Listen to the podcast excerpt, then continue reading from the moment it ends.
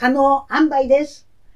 今回はちょっといつもと思考を変えて、医者に頼らない患者指南書、病科スチについてご紹介します。病科スチとは、病人のいる家はすべからく知っておくべしという意味で、今で言う家庭の医学っていう感じ。著者の平野重生は、江戸時代に日本橋で開業していた町医者なんだけど、ずけずけと物を言う皮肉屋で、こういう医者は三流だなんて、いい医者の見分け方なんかも書いてあるのよ。患者や病人の家族はどうするのがいいかって詳しく書いてあるの。病気は医者や薬が治すものといった風潮を改善することが重要。医者頼み薬頼みになるな。患者自身が良い患者にならないと意味がないってね。今読んでも現代の医者頼みに警告したり患者の自覚を促すような内容。これっていつも私が言いたいことなの？病や障害とともにその人らしく暮らして生きていくための心得は自分が自分の病気の一番の理解者になることだもの？この本の何がすごいかって、ナイチンゲールが活躍する20年以上も前の話なんだから驚きよね。ナイチンゲールが最初に執筆した看護覚書も英国の全家庭に一冊ずつ置いてある家庭の看護指南書。病科七は日本初どころか世界初の家庭の医学患者指南書。解説好きの現代語訳が発行されてるから、機会があったらぜひ読んでみてね。庶民向けに書かれた実用書だから、挿絵入りで実際に役立つノウハウが詳細に綴られてるの。平易な文章に基地に富んだ表現。誰でも読めるように振り仮名まで振ってあるのよ。例えば、病人が眠れない時には、部屋を暗くして、ポタリポタリと水が落ちる音を聞かせると良いとか、切腹をしてしまった侍は本当は死にたくはないので外科治療をやらなくてはならない。背中に棒を入れて腹が広がるようにして縫い合わせて包帯はこのように巻くと良い。さすがに令和の時代に切腹の救命処置しても役に立たないけど江戸時代には実用性抜群。では、せっかくですので病家七と切腹侍のコラボレーション講談を作ってみましたので、ぜひお聞きください。江戸は日本橋や源堀に住む平野重生。郷源羅という町医者でありましたが、祖父は大名小笠原家出入りの医者。父は杉田玄白と交流があり、医学館という医師養成所校長の滝慶山に師事し、いくつかの大名家にも出入りをしておりました、いわばエリート。ところがこの源羅先生、当時あちこちに乱立した町医者が学問に励まず患者をろくに見ず金儲けに走っていることに憤慨し、40歳で家業を弟に譲り、その後30年にわたり医の道、医学、医術を書いて書いて書きまくり50冊。源羅先生が最初に書きましたのが病か土。病人やその家族が知っておくべきことが美に入り才に入り書いてあります。頃は天保5年の夏、うだるような暑さ。神道滅却すれば日もまた涼しとか言って、源羅先生、病か土を仕上げんと一心不乱に筆を進めておりましたが、汗がぼたり、ぼたりと紙に落ち、字がにじんでしまう。ああ、また書き直しだ。おーい、千代、千代はおるか。はーい、と、ニコニコとやってきましたのは奉公人の千代。源羅先生、なぜかこの天真爛漫な千代と話をするのが唯一のリラックスタイム。おれ、千代、えー字がにじんでしまったゆえ、この紙はお前にやるぞ。先生、ありがとう存じます。書き損じの紙がそんなに嬉しいのか。はい、宝物です。千代は字を読むのが好きじゃからな。はい。先生がお書きになった病家七の書き損じの紙何枚もいただきました。毎日箱から出して読んでおります。あれ？今日のはお武家様が切腹した時の傷の手当て？うん、うん、そんなに嬉しいのか。ならばこれもやろう。と、切腹侍の腹の包帯の巻き方の絵を渡す。これもいただけるんですか？先生、一生の宝にします。実は、源羅先生、病家土を書いているとき、奉公人の千代に読み聞かせ、わかりづらいところはないかを聞き、書き直してまいりました。病家土という本は、誰もが読め、誰もが看病できるように書いていなくてはならない。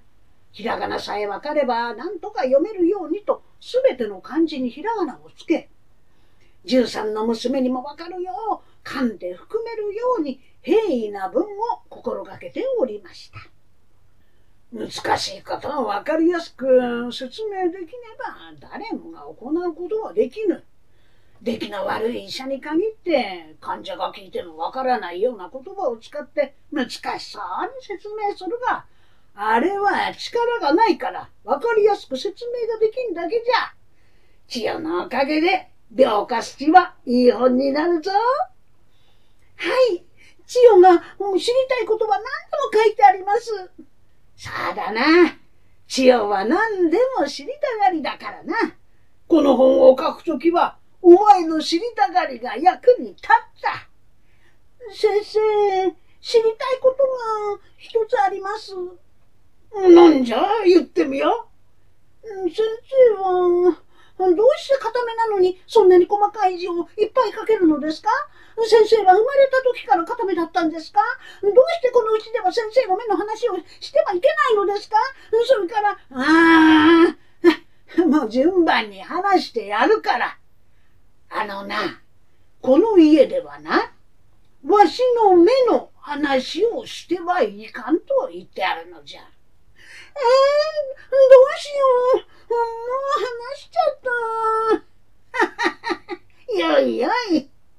実は、源田先生の目、ちょうど千代と同じくらいの年の娘滝がまだ小さな時に、火鉢の周りで戯れていた時に、火箸を持ったまま源田先生に駆け寄ってきて、避けようと思ったところ、うん悪くその火箸が目に当たり、ああ気がついた時には、もう目が見えなくなってしまった。幼い滝のことを思い、源田先生は目の話を禁じた。というわけじゃ。信用がそげることなかろん。わしは片目でもこんなに字が書けるんじゃ。両目あってもこうは書けんぞ。はい。先生、もう一つ聞きたいことが。ああ、よいよい。何でも疑問に持つこと。それが学問の始まりじゃ。言うてみよう。先生は、なんで庭に蚊帳を張って、夜、ろうそくの日で本を読んでおるんじゃ？実は、源田先生、暑いからと毎日、家の庭に蚊帳を張って机を置き、ろうそくを立てて執筆に勤しんでおりました。何もそこまでして本を書かなくてもとみんな思っていたのですが、言っても聞き入れず、まあ変人だからと諦めていた。そりゃあ、暑いからじゃ。んでも、うん、夜遅くまで暗いところで本を読んでいるのは目に良くないと病家室に書いてありました。よここねばならんことが山のようにあるんじゃ。何事も過ぎるは良くない、ほどほどが良いと病家室に書いてありました。仕方あるまい。言うだけでやらないのは愚のこっちゃうと病家室に書いてありました。しかしな、何事も過ぎるは良くないほどほどが良いと。わかったわかった。血よりわかなんな。二年後の保七年の夏、千代十五歳、やがて浅草の酒屋、三笠屋の若旦那に見初められ嫁入り。先生、お世話になりました。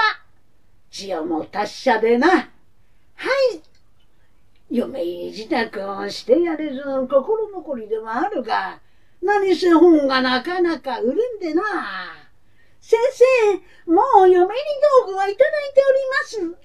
ほら、この宝箱には、病家氏の書き損じの紙がたくさん入ってます。毎日読んで千代ができる看病を誰にもやって差し上げようと思います。さて、その年の暮れ、天保七年の大晦日、天保の大飢饉で餓死者が溢れ、苦しむ人々を救おうと、大塩平八郎が乱を起こしたのが天保八年ですから、その年の瀬はどこの商人も金が鳴るまでが勝負だと目の色を変えて掛け取りに走る。千代が嫁ぎました三笠屋でも助の掛け取りに若主人が出かける。行ってらっしゃいませ。ああ、行ってくるよ。ああ、今年は不景気だからね。どれだけ払ってもらえるかわからないけど。あ、そうだ、千代。私が留守の間に塩田様がおいでになるかもしれない。はい。また腹切りをするだろうから、ちょっと待っててもらいなさい。うん、ああ、忙しい、忙しい。はい。腹切り？あ、旦那様、あ腹切りって。千代には、腹切りと言ったらあの病活死に出てきたお武家様の腹に包帯を巻く方法のことしか浮かばない。大変だわ。早く用意しなくっちゃ。さて、三笠屋から一丁先にある米問屋、越後屋の店先。ここも日暮れ近くなると皆さっきだっち、ごった返しておりました。その人混みを押し分けるように白髪混じりの一目でわかる浪人亭の者。ごめん、ひょろひょろっと店の中へ、そのまま土間へばったり座るや。物も言わずにぐえっともろ肌脱いで持っておりました脇差しを抜き、腹へ突き立てようといたします。驚いたのが越後屋の主。旅裸足で土間へ駆け下り、これはまあなめくじ長屋の塩田様、一体どうしたわけでございます？言われてかの侍、土間で二人と両手をついてつむりを下げ。越後屋殿、まず一通りお聞きくだされ。実はそれがし、塩田マムシ左衛門とは仮の姿。元は三流大名に仕えし、いささかなのあるものなれと、口をしや、腹黒き同輩のざれ言にて主家を追われはや、八年。真空の中にもつゆの命をつなぎまいったのは、ひとえに越後屋殿。あなた様のおかげ。されば差し迫ったる今日の大晦日、何としても第四なる越後屋殿、こちら様への積もる借金、お支払い申さねば愛すまま次第。ハラハラと涙を流し、声もおろろに、朝早くから八方駆け巡ったものの、金融機関の貸ししぶり、公的機関も借りれない、忍び敵、吉びあこむアイフルモビ人に頼んでも、リストラ浪人の身なれば健康保険証もないから工面ができず、かくなる上は意志を持ってただただ終わりとの覚悟。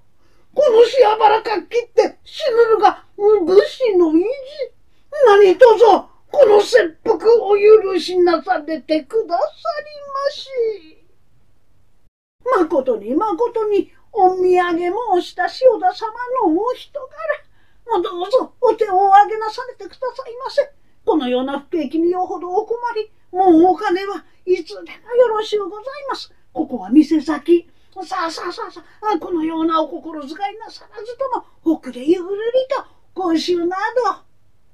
いや、お志、まことにかたじけのござるか。塩田無安虫左衛門、やおら立ち上がって、ちり打ち払い。もはや、日も暮れる。年に一度の大晦日、いまだ豆腐や味噌醤油や、そこここに腹切りに参らねればなりませぬ。ごめんと叫ぶや、狐につままれたような越後屋の奉公人たちを尻目に、タタタタタタタと夕闇の中に飛ぶがごとく駆け出した。味噌醤油や豆腐屋でもかくなる上はとろろなき残すはたまりにたまった酒屋の三笠屋で一芝居言うてば仕事を収め意気込んで三笠屋ののれんを分けて店に入りますと誰もいない店の主人もいなければ客もいない。からん。果ては、三笠やたまりにたまったツケの回収ができずに、とうとう夜逃げか。なればこれをいいことに便乗してこちらのツケも踏み倒すことにいたさ。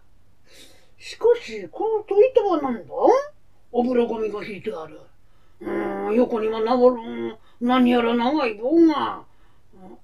酒が置いてあった棚には、さらしの面が置いてある。もっと手置きが用意されてるが、中は、うっすら濁っておるが酒ではないぞ。うん、水でもない。なんだこれがとしゃがんで、桶に顔を近づけ匂いを嗅いでおりますと、先ほどまで駆けずり回っておりましたので、どっと疲れが出たのか、不覚にも、戸板の上にあぐらをかいて、あ、こっくり、こっくりと居眠りをしてしまった。ところへ、三笠屋の若旦那、はーはーと息を切らして店の中に駆け込んでくる。戸板の上でがっくりと神戸を垂れて倒れているマムシ左衛門を発見し、塩田様ああ間に合わなかったか?おーい、千代千代はーい、旦那様奥から出てまいりましたのは、たすきがけをした千代。ご安心ください。千代は日本橋やけんぼり源田先生のもとで切腹されたおお武家様の解放したことがございます。何が起きたのかもわからず、塩田まむし左衛門寝ぼけばなこで。三笠や。おおご無事で何より。ささ、お気を確かに。三笠屋の若主人に話も聞かずに後ろからがっしりとつかむ。血は流れておりませぬ。あ、傷は浅そうでございますな。血は手早く着物を脱がす。傷は、傷は。あれ？あれ？塩田様。いつもの切腹はまだお済みでば。うーん三笠や、どこに行っておったのじゃ。待ちぼけて深くにも寝てしまった。お主がおらんでは腹も切れんではないか。情けない顔。三笠や、この勇ましいお女中は。はい、三笠屋に嫁いで参りました千代でございます。旦那様が掛け取りにあちこちに回って遅くなるかもしれぬ。その間に塩田様が働きにおいでになるかもしれぬと、千代は日本橋やげんぼり、源田先生のお宅で奉公しておりました。先生のお書きになった病家式は熟だけしておりますので、腹切りの後で必要なものすべて揃えておきました。はあ？この戸板は。はい、すぐに運べますように。油紙は。店が汚れます。この棒は、これは背中に刺すものです。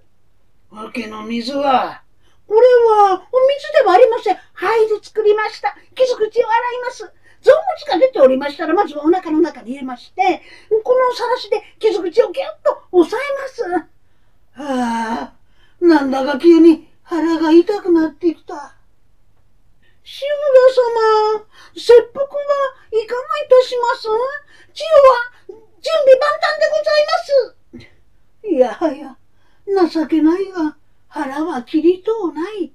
払う金もないが、返済猶予ということで、この通りじゃ。と、マムシ左衛門頼みの声。その声を打ち消すように、ゴーン。大晦日の江戸の喧騒も引き払うように、ゴーン、ゴーン。浅草金龍山浅草寺の除夜の鐘が聞こえてまいります。みそこしの底にたまりし大晦日。こすにこされず、こされずにこす。患者指南書、病化すりと、師走の一コマ切腹侍のコラボレーション講談の一席でございました。